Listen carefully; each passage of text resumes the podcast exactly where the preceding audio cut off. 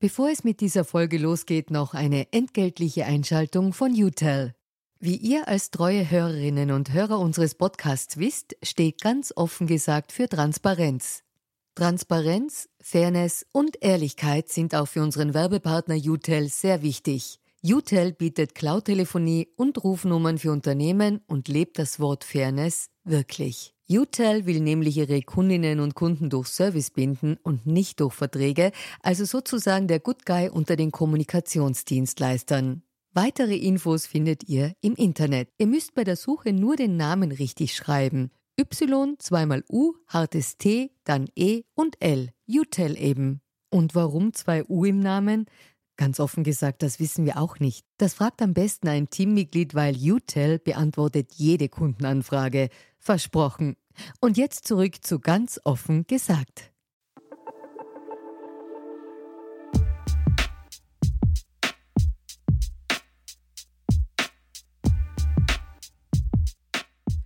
Herzlich willkommen zur Folge 9 2018, was von MeToo übrig blieb.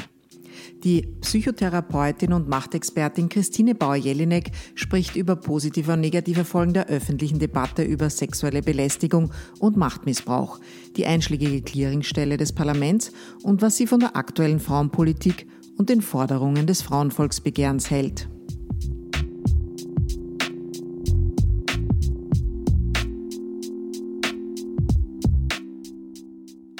Heute nutzen wir diesen Spot einmal zur Eigenwerbung. Ihr hört diesen Podcast kostenlos. Damit wir uns das langfristig leisten können, müsst ihr uns helfen und das geht so. Geht auf Soundcloud und iTunes, abonniert uns, liked uns und bewertet uns mit 5 Sternen und empfehlt uns euren Real-Life-Freunden. Das erhöht unsere Reichweite und ihr bekommt noch ganz viele Folgen, ganz offen gesagt.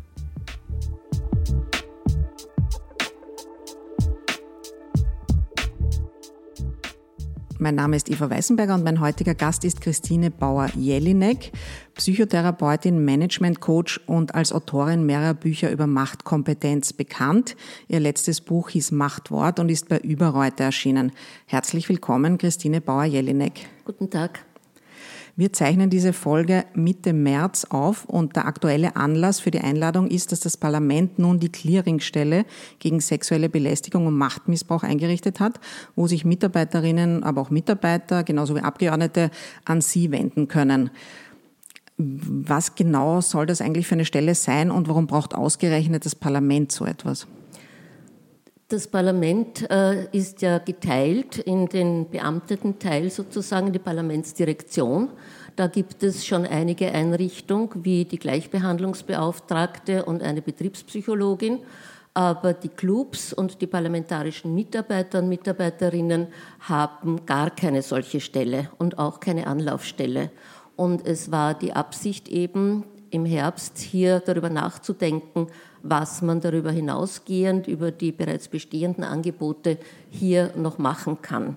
Das Parlament ist ein sehr sensibler Ort natürlich und dort, wo die ja, der Hort der Legislative, das heißt, dort wird die Gesellschaft entscheidend geprägt. Insofern finde ich sehr sinnvoll.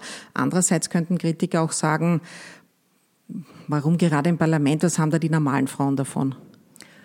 Es hat eben das Parlament als Arbeitgeber hier begonnen, hier begonnen, eine Initiative zu setzen, die eben auch politisch kommuniziert wird und mit den Medien äh, kommuniziert wird. Und das war auch der Grund, dass ich mich dafür entschieden habe, dass es das Parlament ist und nicht eine bestimmte Partei, sondern dass das hier schon ein Signal setzt im öffentlichen Bereich, im öffentlich wirksamen Bereich, dass es hier noch weitere Maßnahmen zur Sensibilisierung braucht.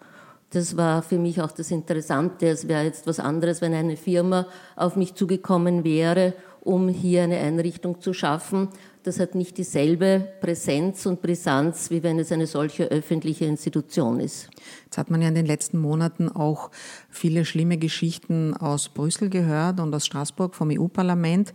Ähm, ist die Sphäre der Politik eine, wo Machtmissbrauch besonders an der Tagesordnung ist? Oder wissen Sie das noch gar nicht? Ich meine, ich nehme, also Sie haben ja gerade erst begonnen. Ich weiß gar nicht, ob es da überhaupt schon Resonanz gibt. Können Sie schon irgendwas sagen, wie sehr Sie da in ein Wespennest gestochen haben? Ich denke, die Anregung oder die Idee kam ja auch von der damaligen Nationalratspräsidentin, die aus dem EU-Parlament die Erfahrungen mitgebracht hat, um hier in Österreich eine Stelle zu schaffen, die präventiv wirkt und eben auch sehr niedrigschwellig wirkt. Und äh, ob man hier in ein Wespennest sticht oder nicht, das wird man erst sehen, denn es, wie gesagt, ja erst gerade erst eröffnet worden. Und eine Zwischenbilanz werden wir nach einem halben Jahr nach dieser Pilotphase ziehen. Ob das genau in der Politik ärger ist als sonst wo meine Erfahrung im Coaching, wo ich ja unterschiedlichste Personen zu diesen Themen auch in der Beratung habe, ist zwar sehr subjektiv, aber doch, dass Machtmissbrauch überall stattfindet. Das kann in der Kfz-Werkstatt mit Lehrlingen genauso sein wie in einer Institution, wie in einer NGO oder eben auch der Politik. Mhm. Was ich glaube, wo es besonders verführerisch ist, gerade auch im sexualisierten Bereich, ist natürlich die Kunst, das Theater, das Schauspiel, wo ja auch viele Fälle bekannt geworden sind, weil man dort so körpernah und emotional ist, schon aufgrund der Arbeitsweise. Das ist ja in einem Büro grundsätzlich mal nicht der Fall.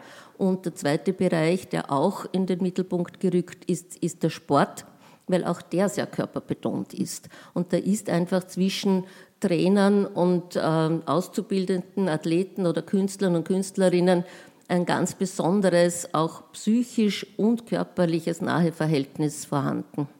Kann es auch daran liegen, dass jetzt, also wenn man an die Theaterwelt denkt, dass dieses Bild des temperamentvollen, allmächtigen und manchmal auch übergriffigen Impresarios durchaus auch noch positiv besetzt sein kann, der Theaterberserker, der da halt seine ganze Energie und Leidenschaft in eine Regiearbeit legt, dass das auch ein positiv besetztes Bild ist? Das ist sicher ein Klischee, besonders eines von mächtigen Männern, das äh, noch nachwirkt, aber tatsächlich am Aussterben ist. Ich glaube, dass das auch ein Generationsthema ist zwischen den älteren Männern und den jüngeren, auch mächtigen Männern, dass die dieses Bild eben, wie man alles, wie man sein kann und was man sich alles erlauben darf und die Besetzungscouch heißt ja nicht umsonst so, äh, man weiß das, man wusste das. Es ist ja auch nicht so, dass irgendjemand vermuten konnte, dass diese Angebote nicht kommen. Das kann ja nicht überraschend gewesen sein.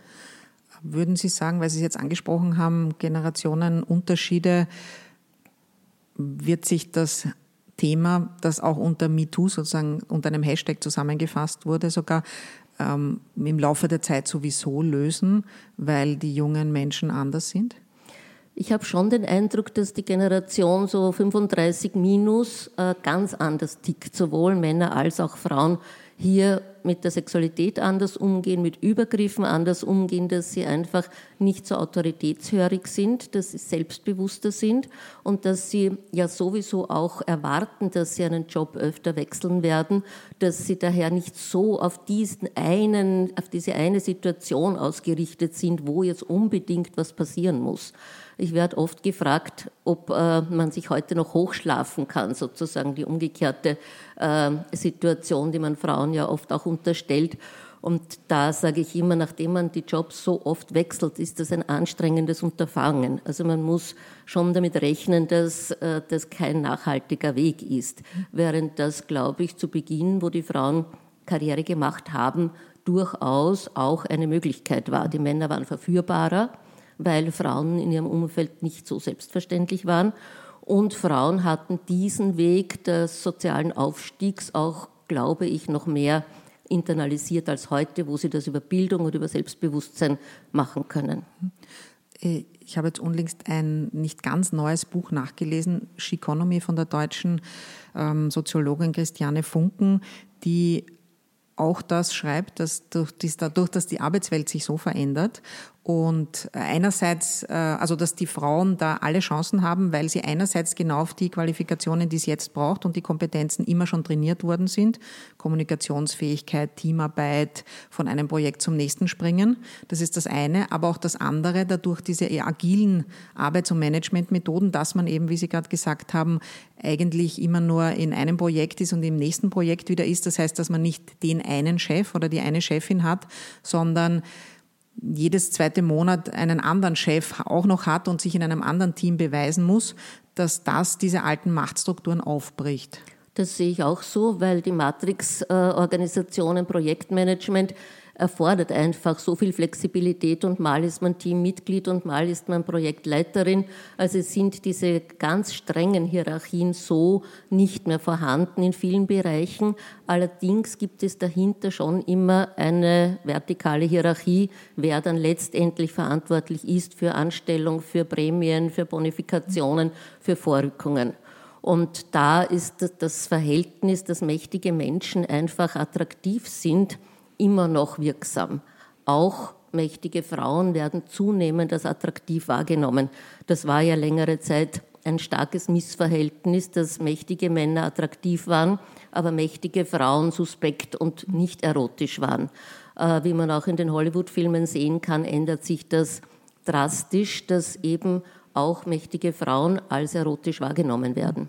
Gut, aber das Problem bei der MeToo-Debatte ist ja nicht, dass warum mächtige Männer attraktiv gefunden wurden oder auch warum mächtige Frauen nicht attraktiv gefunden wurden, sondern dass sich Menschen ähm, Dinge herausnehmen, die ihnen nicht zustehen. Egal, ob der andere sie attraktiv findet oder Natürlich, nicht. Natürlich, das war jetzt ja. nur die umgekehrte ja. Sichtweise. In der MeToo-Debatte kommt vor allem der Teil zum Tragen und wird sichtbar, wo eben Menschen Übergriffe machen, vor allem Männer mhm. gegenüber Frauen sexueller Art, sexualisierter Art, aber auch nicht sexualisierter Art, nämlich Machtmissbrauch im Sinne von psychischen Übergriffen, von Abwertungen. Aber vor allem die sexualisierten Übergriffe, das hat MeToo schon gebracht, dass äh, viele Menschen, ich habe das selbst immer wieder gehört, sehr überrascht waren, wie weit verbreitet diese Situation nach wie vor ist, was alles Frauen in ihrem Alltag erleben, sowohl am Arbeitsplatz als auch auf der Straße oder in der, in der Bar, dass das ein so alltägliches Phänomen ist, wo man sich denkt, das waren ja nur Einzelfälle oder so äh, schlimm wird es schon nicht sein. Dieses Bewusstsein ist auf jeden Fall durch diese Debatte entstanden. Es war schon beim Aufschrei eine erste Welle, die ist dann relativ rasch wieder zusammengesunken. Aber jetzt, glaube ich, bekommt man das Thema nicht mehr weg. Mhm. Das heißt, Sie sehen es durchaus auch positiv. Ich sehe das sehr positiv, dass diese breite Öffentlichkeitswirksamkeit entstanden ist und dass man sich dem nicht mehr entziehen konnte. Man konnte sich ja sonst äh, einfach nicht damit beschäftigen. Das war jetzt bei dieser Welle MeToo nicht mehr möglich, weil in allen Talkformaten, in allen Medien, im Print, überall über Monate hinweg dieses Thema gelaufen ist und immer neue Fälle aufgetaucht sind. Äh, das hat auf der einen Seite führt es schon zu einem gewissen Überdruss und es flacht ja jetzt auch wieder ab, aber es ist aus dem Bewusstsein der Gesellschaft nicht mehr wegzubekommen und auch aus dem Bewusstsein vor allem auch von Männern, was kann ich machen, eine Reflexion, wie soll ich mich verhalten, das wird oft lächerlich gemacht als Verunsicherung, aber es ist eben ein Umdenken im Gange. Mhm. Also das heißt ähm, durchaus eine, es gibt ja auch kritische Stimmen zu MeToo, dass es sehr viele Dinge vermischt hat, die gar nichts miteinander zu tun haben, quasi vom misslungenen Witz bis zur Vergewaltigung alles unter einen Hashtag subsumiert worden wäre, was heißt, dass alles in einen Topf geworfen wäre. Aber Sie sehen den, die Hauptauswirkung durchaus positiv. Und da schließt aber eine Frage an, ist das nur positiv für Frauen in der Elite, sozusagen, wo die Debatte begonnen hat. Hollywood quasi der Gipfel der internationalen Kulturelite oder die von Ihnen angesprochene Kfz-Werkstatt, wo auch Frauen arbeiten, oder andere Lehrlinge, haben die auch was davon? Also zuerst noch auf den ersten Teil Ihrer Frage. Ich sehe das auch kritisch, dass jetzt in der Debatte, vor allem auch bei Fernsehformaten, äh, immer wieder vermischt wird, was ist ein Fehlverhalten, ein Blödsinn und was ist ein Übergriff. Das kommt immer wieder in einem Atemzug, aber das kann man der Kampagne nicht vorwerfen, weil das kein wissenschaftliches Projekt ist, sondern wer was unter einem Hashtag postet, das ist ja nicht gesteuert. Insofern ist das einfach mal alles hochgekommen und das ist ja nicht von irgendjemandem strukturiert worden. Dass das vermischt wird, äh, halte ich in der politischen Diskussion auch für problematisch, weil es einfach die, die Grenzen wieder verwischt und eigentlich einen negativen Effekt hat. Und zum zweiten Teil Ihrer Frage, wem das aller nützt, ich glaube schon, dass es auch den Frauen in nicht glamourösen äh, Branchen nützt oder auch äh, Lehrlingen, Lehrlingen, weiblichen Lehrlingen, männlichen Lehrlingen nützt, weil das Bewusstsein und das Hinterfragen schon auch einfach sehr weit jetzt gegriffen hat. Ich nehme an, es, also mir hat am besten gefallen ein Text eigentlich in der ganzen Debatte, das was Monika Lewinsky in äh, Vanity Fair geschrieben hat. Ähm, sie war 19 Jahre alt, als sie eine Affäre mit dem damaligen US-Präsidenten Bill Clinton hatte und hat seitdem immer betont, dass es einvernehmlich war, dass sie freiwillig mitgemacht hat. Und jetzt hat sie aber geschrieben, dass sie jetzt erst erkennt, wie problematisch das war und was alles passiert sein muss und was alles unangemessen und falsch war, dass sie überhaupt damals in diese Situation gekommen ist, sowas einvernehmlich zu machen. Und ich finde, das ist ein sehr guter Denkanstoß, wo ich glaube, dass diese Debatte einfach irrsinnig viel gebracht hat, weil auch vergangene Betroffene, aktuelle Betroffene oder zukünftige Betroffene jetzt eher auch sehen, dass Missbrauch nicht immer so direkt ist da ist ein Täter, da ist ein Opfer und äh, der greift einfach zu, sondern dass es viele subtilere Schichten auch haben kann. Das ist ja mein Zugang als Psychotherapeutin, dass diese eindeutige Zuordnung von Opfern und Tätern und äh, wer aller was bewusst macht, dass das äh, so kann ich das nicht stehen lassen, mhm. weil die Menschen jede Menge unbewusste Motive haben, sowohl Männer wie auch Frauen haben unbewusste Motive und ein Effekt dieser Debatte ist eben, dass einem vieles bewusst wird. Allerdings kann man auch sagen, dass man eben im Nachhinein vieles umdeuten kann, was man natürlich auch aus der Psychotherapie kennt, was halt schwer feststellbar ist, was war jetzt wirklich wie. Im Zuge einer öffentlichen Meinungsänderung ändert man halt oft auch seine eigene Zuschreibung. Und das ist auch nicht feststellbar. Das ist, wenn es keine Zeugen gibt, wenn nur zwei Menschen beteiligt sind, äh, nicht mehr feststellbar, wer wann, wie, wie lange einverstanden war. Wer sich überreden hat lassen, wer äh, sich äh, geziert hat, alles dieses menschliche Verhalten kommt mir in der heutigen Debatte viel zu kurz. Mhm. Aber andererseits könnte man auch sagen, also ich glaube, dass die spontane, richtige Reaktion bei auch schon kleineren Vergehen oder unangemessenem Verhalten, dass die jetzt doch viele Betroffene schneller drauf haben und spontaner sind, dass man einfach sagt, Pfoten weg oder das der Witz war jetzt auch. wirklich blöd, dass man einfach auch einen misslungenen Witz Volley zurückspielt, ohne ein großes Aufsehen drum zu machen. Ist schon klar, Jahre später wird es dann schwierig, das zu klären, aber dass man äh, die Frauen sind halt hauptsächlich betroffene Frauen, aber auch betroffene Männer, mehr Stärke haben und mehr Spontanität, um schneller mal zu sagen, na, will ich nicht, dann kommt es vielleicht zu den ganz problematischen Fällen viel seltener. Das glaube ich auch und das ist auch der Ansatz meiner Trainings, dass man in die Eigenverantwortung gehen muss, auch als Betroffene, ich sage jetzt betroffene Mann oder Frau, die ein Ereignis erfährt, das sie nicht will, das unangenehm ist denn viele äh, sogenannte Neins wirken halt oft als geziert oder als Nein vielleicht. Äh, ich habe äh, mit Frauen Originaltext, wie sie es gesagt haben, analysiert und da muss man sagen, es kommt halt schon auch vieles unklar rüber. Und wenn ein äh, Erfolg dieser Debatte ist, dass man jetzt viel klarer sagt, was man will, dass man viel auch mit kraftvoll eben Pfoten weg oder einen Witz machen kann, angemessener reagieren kann in der Eigenverantwortung, dann ist das etwas, was im Alltag unbedingt notwendig ist, weil man kann nicht jedes minderschwere Vergehen anzeigen. Das würde das Zusammenleben nicht äh, machbar machen und die Gerichte vollkommen überfordern. Also es geht hier sowohl bei Männern natürlich zum, um ein Umdenken, was sie überhaupt tun und was überhaupt lustig ist, als auch bei Frauen was sie signalisieren und wie halt durch die Sozialisation bedingt viele Frauen Jein sagen statt Nein sagen. Im November haben Sie noch in einem Interview im Kurier nicht so positive Erwartungen gehabt an die ganze Debatte, die damals noch nicht so alt war. Die war erst zwei Monate alt, jetzt ist sie halt fünf Monate alt. Ähm, da haben Sie noch gesagt, das Machtgefälle wird dadurch nicht etwa ausgeglichen, es wird ganz umgedreht und die MeToo-Debatte könnte auch dazu führen, dass, die, äh, dass dann sich Frauen ermutigt fühlen, ihre Macht zu missbrauchen, sofern sie eine haben. Das sehe ich immer noch so, dass das die andere Seite, es hat ja etwas nicht nur eine Seite, sondern es hat ja auch ein Risiko und eine Gefahrenseite. Und was wir erleben werden, das äh, wette ich, ist eine Fülle von Falschbeschuldigungen, äh, die man halt wieder auch einerseits nicht klären wird können, aber die auch zunehmen. Weil ich das auch in den Debatten schon höre oder auch bei Überlegungen von Frauen höre, dann ist die Karriere dieses Mannes zu Ende, weil ja die Unschuldsvermutung nicht mehr gilt.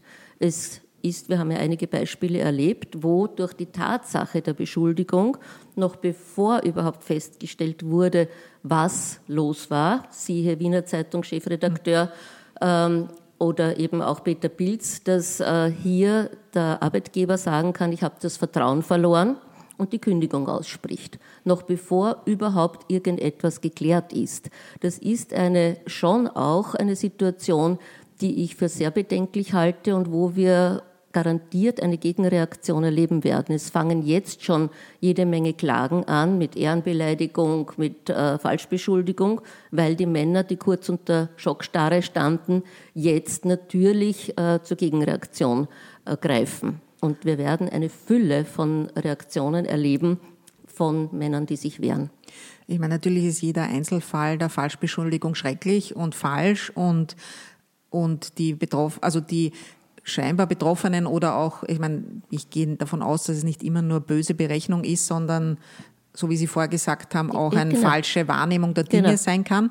Und die tun der ganzen Sache natürlich einen Bärendienst, das ist keine Frage. Aber ist das nicht ein sehr, sehr kleiner Teil äh, des ganzen Problems? Oder wie groß würden Sie den bemessen? Weil ich habe das Gefühl, also ich kenne jetzt niemanden, der überhaupt sowas jemals erfunden hätte wird es natürlich geben, aber wie, wie kann man das in Verhältnis setzen? Das kann ich überhaupt nicht sagen. Das ist sicher ein kleiner Teil, ein wesentlich kleinerer Teil als der Übergriffe, die tatsächlich passieren. Und es wird eben auch schwer herauszufinden sein, wer jetzt falsch beschuldigt und wer schuldig ist. Das wird wieder die Aufgabe von Anwälten und je reicher man ist, umso äh, prominenteren Anwälten sein. Und es wird darum gehen, welcher Anwalt halt besser ist. Es wird gar nicht darum gehen können, die Wahrheit herauszufinden, wie in vielen Rechtssituationen. aber, in, aber in wie viel, wer macht sowas, dass er sowas erfindet, nur aus ähm, Bösartigkeit und Rache. Alle Menschen, die sonst auch böses, bösartig sind, okay, die Intrigen. Also jeder Mensch, der zur Intrige neigt, um sich einen Vorteil äh, zu ermöglichen, der wird diese Gelegenheit auch wahrnehmen. Und das wird nicht aufhören. Also die Menschen werden nicht aufhören, bösartig zu sein. Aber es ist halt so schwierig, weil wenn man dann wieder in den Verdacht gerät, das ja nur zu machen, um sich zu rächen, dann wird man es wieder nicht laut aussprechen. Das ist das Problem. Wir werden die Probleme nicht wegbekommen. Das, was ich ja sehr kritisiere, ist, dass man glaubt, dass man gerade im Bereich der Sexualität, die eines der kompliziertesten und komplexesten ist zwischen Menschen, äh, eine Eindeutigkeit auf einmal herstellen kann. Das äh, finde ich ja auch immer so witzig an den Diskussionen, wenn es heißt, Nein muss Nein bleiben. Wenn man nur in die eigene Vergangenheit oder in die Geschichte geht und überlegt, wie viele sexuelle Erlebnisse man hatte, wo man zuerst Nein gesagt hat und dann war das ganz toll, ähm, dann muss man ja sagen, Sexualität besteht nun mal aus einem Hin und Her. Und es ist der seltenste Fall, dass jemand sagt, hey, willst du? Und man sagt, ja, gern sondern das ist ja ein Hin und Her, ein Ja vielleicht eben im Bereich der Verführung. Dazu kommt, wenn ein Abhängigkeitsverhältnis besteht. Also wenn es im Berufsleben ein Abhängigkeitsverhältnis äh, gibt, dann ist das nochmal eine andere Sache, als wenn sich das Ganze in einer Bar abspielt. Eben, ja, also weil äh, ich, ich finde, Nein heißt Nein ist nicht so schwer, weil natürlich ist ein, ein wenn man es deutlich sagt und sagt, nein, ich will nicht, dann ist das kein Flirten, sondern es ist einfach, nein, ich will nicht. Und irgendwie kann ich es nicht ganz verstehen, dass man das dann nicht verstehen kann. Ähm, ich, ich, glaube, dass da sehr viel entweder Unreflektiertheit oder Unehrlichkeit passiert, wie oft man selbst schon Nein gesagt hat und dann bei einem hartnäckigen, nicht stümperhaften natürlich, aber bei einem hartnäckigen Werben doch äh, es zu einer entweder sexuellen, erotischen oder sonst angenehmen Situation gekommen ist. Ich finde diese erzwungene Eindeutigkeit äh, nicht lebensnah. Mhm. Okay. Ähm, zu einem anderen Thema noch, weil Sie das auch vorher schon angesprochen haben, die unter 35-Jährigen jetzt. Wir hatten auch, wie die Debatte noch neuer war, hat hier mein Kollege Sebastian Krause ihn ganz offen gesagt mit Hanna Herbst genau über das Thema gesprochen. Die sind beide unter 35 und haben sehr gut und reflektiert darüber gesprochen, finde ich. Und da hat er auch gesagt, dass es gut ist für ihn und seine Freunde, diese Debatte, weil sie sich doch jetzt Gedanken machen, die sie sich früher nicht gemacht haben. Also genau. Also es war jetzt ein Thema zwischen Freunden auch, dass man mal drüber spricht, was vorher, ja, wenn es einem selber nicht begegnet, dann hat man ja als junger Mann mit dem Thema überhaupt nichts zu tun. Genau. Und es war ein sehr reflektiertes Gespräch und da würde ich auch glauben, das, was Sie vorher gesagt haben, die Jungen werden das auf die Reihe kriegen. Da hat man total Hoffnung, die Jungen werden das auf die Reihe kriegen. Andererseits, ist ein großer Sprung, aber das wird eben beherrscht von jungen Männern, die internationale Tech-Industrie und die Startup-Szene. Dort heißt, herrscht eine Bro-Culture, wo jeder Madman vor Neid ablassen würde oder sich sehr wohl fühlen würde zumindest. Also da hat sich eigentlich überhaupt nichts geändert. Wie passt das dann zusammen? Ich glaube, dass es auch ein schichtspezifisches Thema ist. Es ist ja nach wie vor so, dass äh, Eliten versuchen, sich viel herauszunehmen. Und da gibt es, glaube ich, auch noch längere Zeit, es wird auch nicht ein auf die Reihe bringen sein. Es gibt einfach dieses Verhalten des Missbrauchs und des Machtmissbrauchs, der Übergriffe, des Austestens, was alles geht, was geht noch. Und je mehr man Erfolg hat, umso höher nimmt man das Risiko das ist auch ein Zug des Menschen, äh, der nicht aufhören wird. Aber ich glaube, dass die Menge oder die Alltäglichkeit dessen doch deutlich abnehmen wird. Also es wird nach wie vor unter Alkoholeinfluss, unter äh, dem Einfluss von anderen üblichen Drogen im Business äh, Situationen geben, in denen Dinge passieren, die sogar strafrechtlich relevant sind. Aber in der allgemeinen gesellschaftlichen Diskussion hat sich schon Wesentliches geändert. Es hat ja lange gedauert, dass man, dass sich eben durchsetzt, dann glauben wir mal dem Opfer. Mhm. Weil sich ja sonst keiner den Mund aufmachen genau. traut nach allem, was Sie jetzt aber gesagt haben, kann man natürlich nicht jedem vermeintlichen Opfer glauben. Wie soll man sich, wie verhält man sich dann richtig? Das ist äh, etwas, solche Prozesse sind ja nicht einmal erledigt, sozusagen. Wir haben jetzt eine gesetzliche Lage, die das für die Frauen verbessert hat und wir glauben dem Opfer, das waren alles wichtige Schritte auf dem Weg. Nur damit ist es ja natürlich nicht getan, sondern es kommt eben jetzt die Seite der Männer zum Tragen. Und äh, es sind äh, erstens auch viele Männer Opfer, das halte ich für eines der großen Tabus, die überhaupt noch anstehen, dass die aufbrechen, wie viele Männer auch von Männern belästigt werden, einmal in erster Linie. Und dann in zweiter Linie gibt es natürlich auch die Frauen. Aber dort hört das nicht auf. Es muss in einer Gesellschaft eine weitere Diskussion geführt werden, die es jetzt wieder zu einem Ausgleich bringt. Und es wird ein rechtsphilosophisches Thema und auch eine Frage der Gesetzgebung werden, wie man die Unschuldsvermutung wieder stärker hervorheben kann. Man kann nicht einfach dort stehen bleiben, dass jeder irgendwas behaupten kann und das ist auch schon ein Urteil. Da fallen wir hinter die Errungenschaften der Rechtsstaatlichkeit zurück. Mhm. Ich habe Sie vor unserem Gespräch schon gefragt, äh, ob Sie das Frauenvolksbegehren unterschreiben werden. Und da haben Sie gesagt, darüber, das wollen Sie nicht sagen in der Öffentlichkeit, weil das halt Ihre private politische Meinung ist. Deswegen stelle ich die Frage einfach anders. Gibt es Forderungen innerhalb des Frauenvolksbegehrens, wo Sie sagen würden, ja, die würde ich gern unterstützen? Äh, oder welche halten Sie für die wichtigste? Oder anders gefragt, wie sollte Frauenpolitik 2018 ausschauen? Oder braucht es die gar nicht mehr? Also fange ich beim hinteren Teil der Fragen an. Ich glaube, dass eine Politik, die sich entlang des Geschlechts orientiert, inzwischen fast fehlgestaltet ist, weil das komplett vorbei ist. Also Frauenpolitik und erfordert würde dann sofort Männerpolitik verlangen. Und da gibt es ja dann schon wieder äh, große Auseinandersetzungen, warum die nicht stattfinden soll da entstehen so viele äh, Paradoxien und unlogische Situationen, dass ich mir denke, es wäre sehr, sehr gut, wenn man nicht mehr entlang des Geschlechtes äh, aufteilen würde und aufrechnen würde, sondern entlang der sozialen Situation. Und es ist ja noch dazu paradox, wenn jetzt mehrere Geschlechter diskutiert werden und man die Heteronormativität, die Zweigeschlechtlichkeit überhaupt auflösen möchte, dass man auf der anderen Seite so massiv festhält an Frauen, Frauen, Frauen. Es wird zur Folge haben, dass Männer sagen, dann müssen wir auch Politik für uns selbst machen. Und das tun sie führt, ja eh schon, muss man sagen. Äh, das führt zu einer Spaltung, die ich für schlecht halte.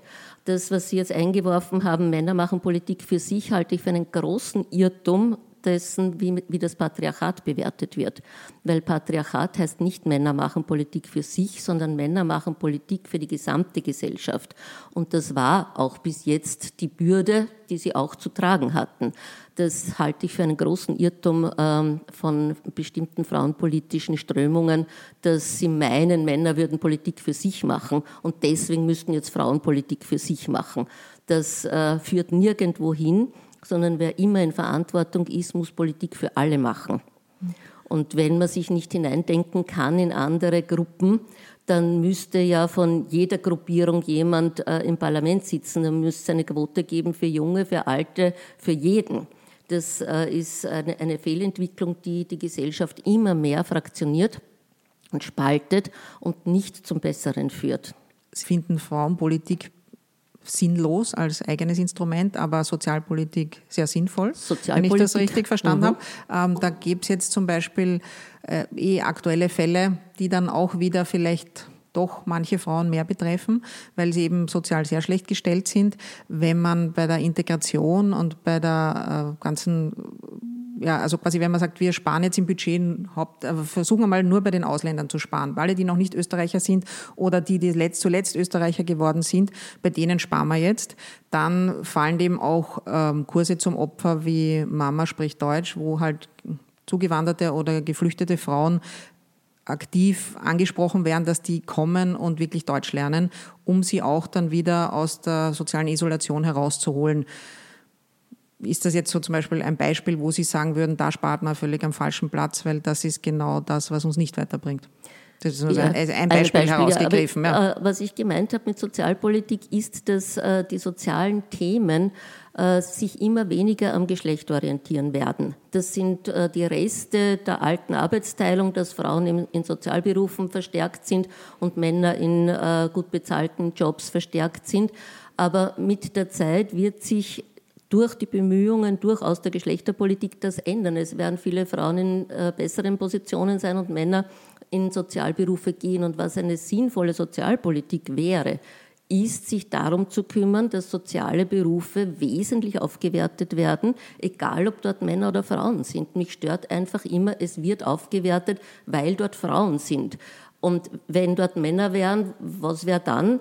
Und genau dasselbe gut, das, mit der Altersarmut. Ja. Gut, Wenn die Männer in Karenz gehen, dann werden die Männer in die Altersarmut gehen. Mhm. Das ist das, was mich total stört. Aber das ist ja ein bisschen Henne oder Ei. Es ist nun mal jetzt so, dass in den Pflege, Pflegeberufen ja, die, Frauen die, sind und dass die schlecht bezahlt sind.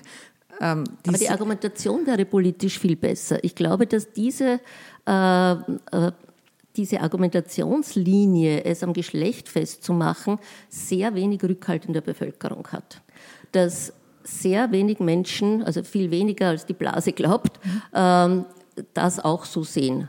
Sondern Frauen und Männer definieren sich im Allgemeinen als äh, Familie oder als Verband, der miteinander etwas erwirtschaftet. Und die Absicherung des jeweilig Schwächeren, das ist Sozialpolitik. Und zwar desjenigen, ob Mann oder Frau, die sich um Kinder Erwachsene, Pflegebedürftige, Eltern, wen auch immer, um Gemeinschaft, um Vereine, um alles das, was man unter Care-Arbeit oder Reproduktionsarbeit bezeichnen kann, die sich darum kümmern. Und wenn wir wollen, dass das beide Geschlechter tun, dann sollte man diese Bereiche aufwerten, ja, anstatt ja. immer zu sagen, weil die Frauen dort sind. Natürlich, weil also von der Werbung her, sozusagen vom, jetzt nehmen wir ein modernes Wort Framing her, ist es natürlich schlecht, wenn ich sage, es ist so schrecklich, sich um Kinder, so alte, andere Menschen zu kümmern. Das ist das Letzte, das macht einen müde, ähm, ist nicht anfordernd. und schrecklich. Genau. Es ist das einfach das Schlimmste, was man machen kann. dann werden Männer nicht sagen, juhu, bitte, hier kann ich auch in diesem das Bereich mich ich für wichtig einen machen. ganz großen Fehler der Frauenpolitik und einen zweiten Fehler der Frauenpolitik, ich sage jetzt der Frauenpolitik im Sinne des Frauenvolksbegehrens, weil es gibt ja verschiedene Richtungen, ist, dass immer wieder kommuniziert wird, es hat sich nichts geändert. Einen solchen Marketingfehler zu machen in der heutigen Zeit, da frage ich mich schon, wie geht das überhaupt? Dass, anstatt dass man kommuniziert, was hat die Frauenpolitik in 20 Jahren alles geschafft? Und es ist eine ganze Menge, die passiert ist. Sich hinzusetzen und zu sagen, seit 20 Jahren ist nichts passiert, ist ein solches Armutszeugnis, das nicht der Realität entspricht und überhaupt nicht attraktiv ist.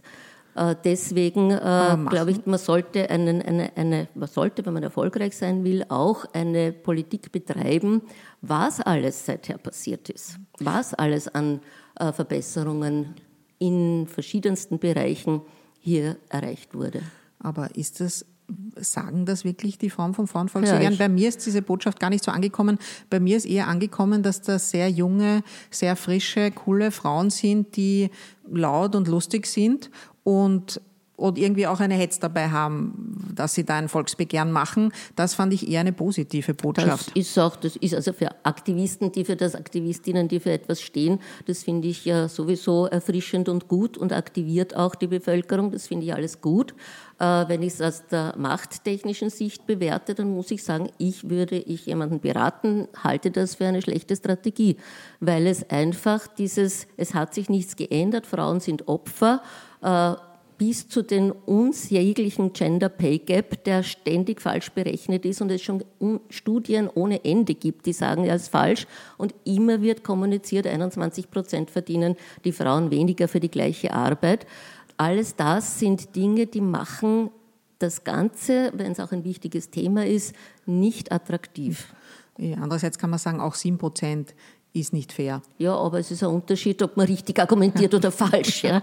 Und die Frage ist, was bleibt überhaupt äh, und soll jetzt äh, Menschen, die sich unterschiedlich äh, darstellen, unterschiedlich verhandeln, auch wenn sie gleiche Ausbildung haben, nicht unterschiedlich verdienen, dann sollte man sagen, man möchte eine andere Gesellschaft mit Einheitsgehältern, was ohne dies gerade aufgetaucht ist in der Zeit oder in der Welt. Ja. Also hier auf der einen Seite in einer konkurrenzorientierten Gesellschaft zu leben und äh, besser und höher und schneller und weiter und Karriere und auf der anderen Seite zu sagen, dann darf es aber keine Unterschiede geben. Das ist alles paradox und das äh, führt nicht dazu, dass das attraktiv ist. Es gibt aber eine Forderung, die könnte Ihnen vielleicht schon liegen. Das ist äh, Arbeitszeitreduktion auf 30 Stunden die Woche, um eben Erwerbsarbeit und ehrenamtliche Arbeit oder Familienarbeit gerechter zu verteilen. Ist das etwas, wo Sie sagen würden, ja, das kenne ich vielleicht schon aus den 70ern und fand es damals gut und finde es jetzt gut? Oder wie stehen Sie dazu? Die Arbeitszeitverkürzung und die bessere Verteilung von Arbeit finde ich überhaupt grundsätzlich gut. Und das ist eine Forderung, die eben genau eine sozialpolitische wäre, vorhandene Arbeit so zu verteilen, dass eben alle mehr davon haben und dass äh, für die anderen Teile des Lebens eben wie die Fürsorgearbeit, Familienarbeit, aber auch Weiterentwicklung, eigene Weiterentwicklung und politische Arbeit Zeit bleibt. Äh, dieses halbe halbe, das propagiert wird, ist ja nicht ein halbe halbe, sondern ein zweimal 100 Prozent, wenn beide ganztags berufstätig sein müssen, um überhaupt überleben zu können finanziell. Und dann sollen sie noch alle die Anforderungen, die an die Persönlichkeit und an Beziehungspflege und an Kindererziehung gestellt werden, auch noch erfüllen. Das kann sich überhaupt nicht ausgehen. Also insofern halte ich das für eine wirklich, ganz persönlich, politisch jetzt, für eine wirklich gute Forderung. Umso mehr, als ich bei meinen Recherchen für das vorletzte Buch äh, ja mitbekommen habe, dass zum Beispiel in Skandinavien wo man immer das große Beispiel, wie die Familie und äh, Beruf vereinbaren und wie Männer und Frauen sich um Kinder kümmern, dass die eine Normalarbeitszeit von 35 Stunden haben. Und unsere Durchschnittsarbeitszeit sind 42 Stunden. Und bei 35 würde eine gewisse Seite der Frauenpolitik schon Teilzeitfalle, Teilzeitfalle schreien. Das äh, alles sollte man bedenken, wenn man über Arbeitszeiten spricht. Und jede Reduzierung von Arbeitszeit bei gleichem Lohn, weil sonst ist es ja Teilzeitarbeit, das ist keine politische Forderung, ähm, begrüße ich. Ich finde es interessant, dass es jetzt im Frauenvolksbegehren steht, die Arbeitszeitreduktion, weil die eigentlich sehr lange aus der politischen Mode war. Und es wird ja oft diskutiert oder davor gewarnt, dass die Digitalisierung viele Jobs zunächst einmal, aber zunächst kann auch sein 40, 50 Jahre beseitigen wird und daher große Teile der Bevölkerung oder zumindest 30, 40 Prozent keine Erwerbsarbeit mehr haben werden. Und daher wird eben um das Grundeinkommen genau. diskutiert. Interessanterweise wird im selben Zusammenhang selten Arbeitszeitverkürzung diskutiert. Warum ist das so? Das äh, weiß ich nicht, das müssen wir die Politologen fragen. Aber es wäre genauso möglich, über eine starke Reduktion von Arbeitszeitverkürzung zu sprechen. Nur wenn ich jetzt ganz spontan nachdenke, dann äh, glaube ich, dass die Arbeitszeitverkürzung die Unternehmen direkt trifft, während das Grundeinkommen eine allgemeine Sozialleistung ist. Und da ist es wieder weg von der Wirtschaft. Insofern, also scheinbar weg Weil von der Wirtschaft. Muss ja, zahlen. ja also, also irgendwer muss es ja finanzieren. Müssen, genau. Aber es ist nicht so sofort, ob das ist das, das schränkt unsere Gewinne ein oder unsere Arbeitskräfte werden um so viel teurer. Ich vermute, dass das der Grund ist.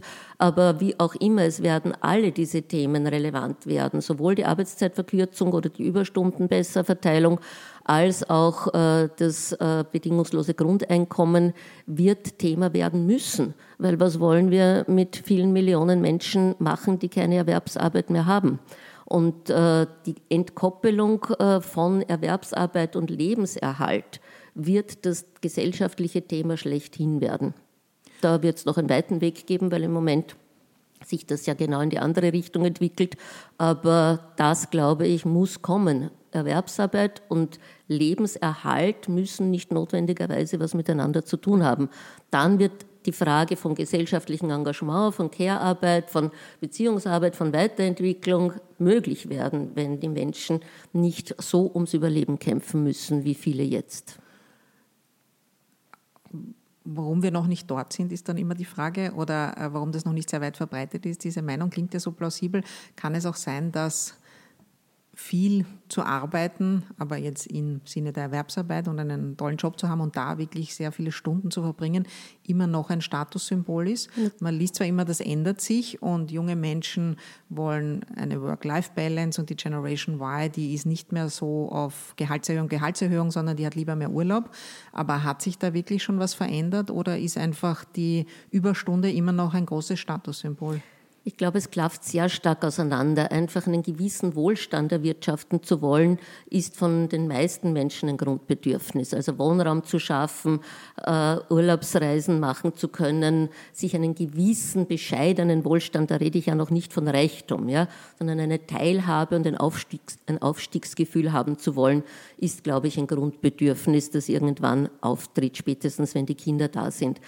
Aber die Frage, sagen Sie mir nochmal, was die Frage war, weil jetzt habe ich mich, ver, habe ich mich ver, äh, verdacht, warum wir noch nicht wir dort sind, sind glaube genau, ich. Ja. ja. wegen dem Status, ich weiß es ja, schon. Genau, also äh, wegen dem Statussymbol. Äh, das war nämlich das, was ich sagen wollte. Also auf der einen Seite ist es so, dass die, die Teilhabe am Wohlstand ein Grundbedürfnis ist.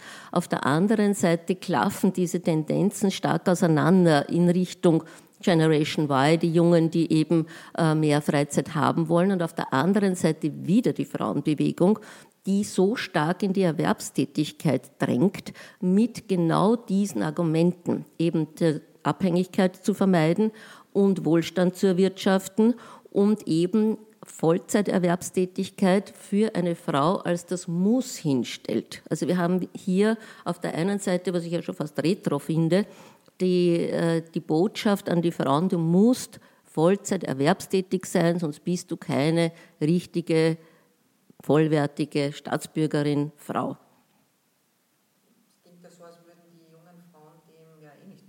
Sitzen oder wie, sind, wie beurteilen ja, das Sie das? Das ist ja also das, was ich glaube, warum die Frauenbewegung oder die Frauenbewe Teile der Frauenbewegung und Teile der Frauenpolitik, muss man korrekterweise sagen, äh, einfach ihre Anhänger verlieren. Ich glaube, dass diese Gruppe ständig kleiner wird und sich die Blase nur gegenseitig äh, bestärkt. Es gibt darin keine Mehrheiten bei den Frauen. Mhm. Es ist nicht ihre Lebensrealität.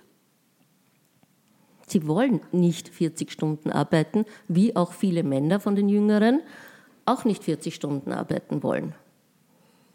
Jetzt hätte ich zum Schluss noch eine persönliche Frage, weil Sie vorher auch gesagt haben, die Frauenbewegung, der Feminismus hat ja in den letzten 20 Jahren viel erreicht. Warum stellt das Frauenvolksbegehren nicht diese Errungenschaft in den Vordergrund und sagt, und da setzen wir jetzt noch eins drauf, wenn mhm. ich Sie mhm. richtig verstanden mhm. habe, meinen Sie das ungefähr? Genau.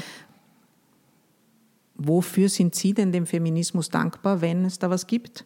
Und wann haben Sie sich gedacht, jetzt reicht es eigentlich, jetzt finde ich, geht das in die falsche Richtung? Also ich bin ja eine 68er Generation. Äh, ich bin der Frauenbewegung äh, auch zu der Zeit gefolgt und war engagiert und habe diese Entscheidungen, die in den 70ern und 80ern gefallen sind, was das Familienrecht betrifft, was das allgemeine Bewusstsein betrifft, das waren nach der ersten Welle in dieser zweiten Welle die großen Errungenschaften, die Gleichberechtigung ermöglicht haben, die mir ermöglicht haben zu studieren, die mir ermöglicht haben berufstätig zu sein, die mir in den 70er Jahren schon ermöglicht haben, dass der Vater von meinem Sohn einen Kinderwagen geschoben hat und nichts mehr dabei gefunden wurde. Alles das fand ich ganz großartig und eine wirkliche, auch ein Gefühl, ein persönliches Gefühl von Möglichkeiten und dem Gefühl, alle Rechte zu haben. Ich habe nie das Gefühl gehabt, dass ich irgendwas nicht dürfte, was ich möchte. Aber auch die Freiheit zu haben, mich um äh, Familie und Kinder zu kümmern und dann wieder zu arbeiten. Der Bruch entstand bei dem, was man jetzt so gemeinhin die dritte Welle der Frauenbewegung nennen könnte. Und das sehe ich immer dann, wenn Befreiungsbewegungen eigentlich ihr Ziel erreicht haben. Also es ist eigentlich alles erreicht aus meiner Sicht. Gleichberechtigung ist in der westlichen Welt erreicht. Chancengleichheit ist da, die muss man halt auch wahrnehmen. Also jetzt weiter so zu, ver, zu verstärken und zu sagen, und ist nicht und ist nicht und ist nicht und immer neue äh, Kriterien zu erfinden, das sind meiner Beurteilung nach Kriterien einer ähm, nicht mehr sehr bedeutsamen Bewegung, die dann eben künstliche Berechtigungen erfindet, aber eigentlich bereits ihre Daseinsberechtigung verloren hat. Aber wann war das?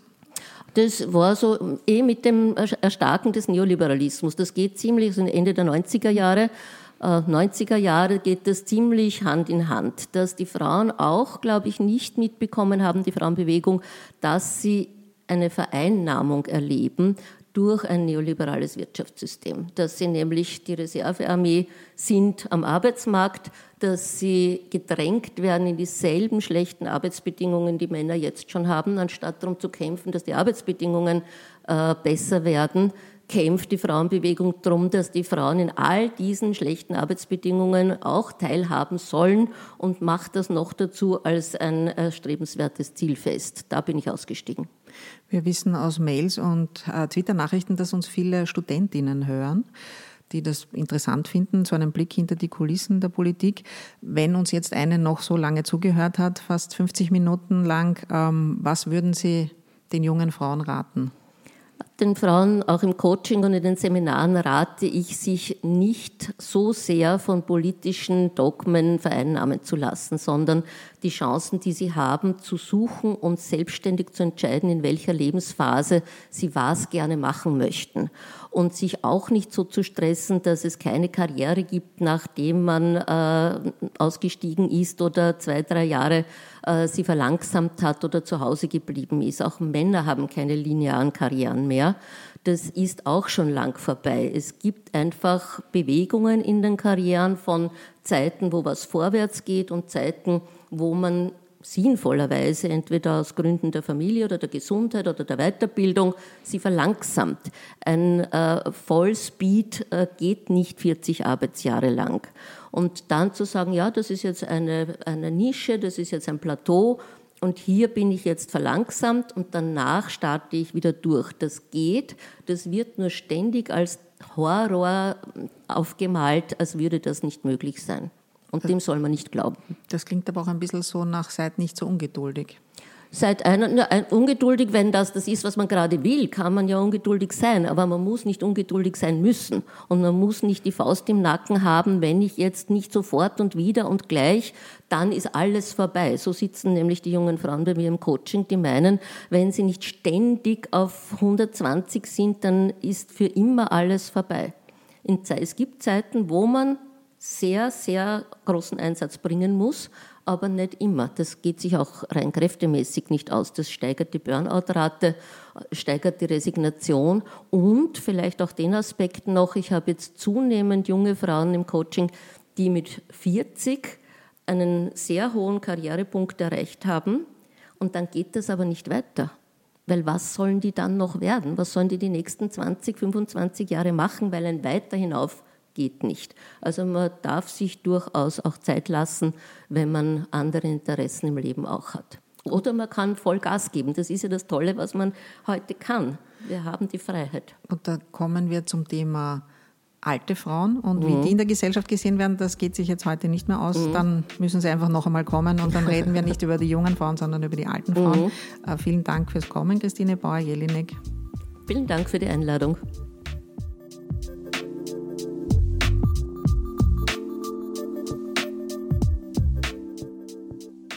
Und wer jetzt Lust bekommen hat, die Folge mit Hanna Herbst und Sebastian Krause im Gespräch über MeToo zu hören, das war die Folge Nummer 19 aus dem vergangenen Jahr. Zu finden im Podcatcher eures Vertrauens. Bis zum nächsten Mal.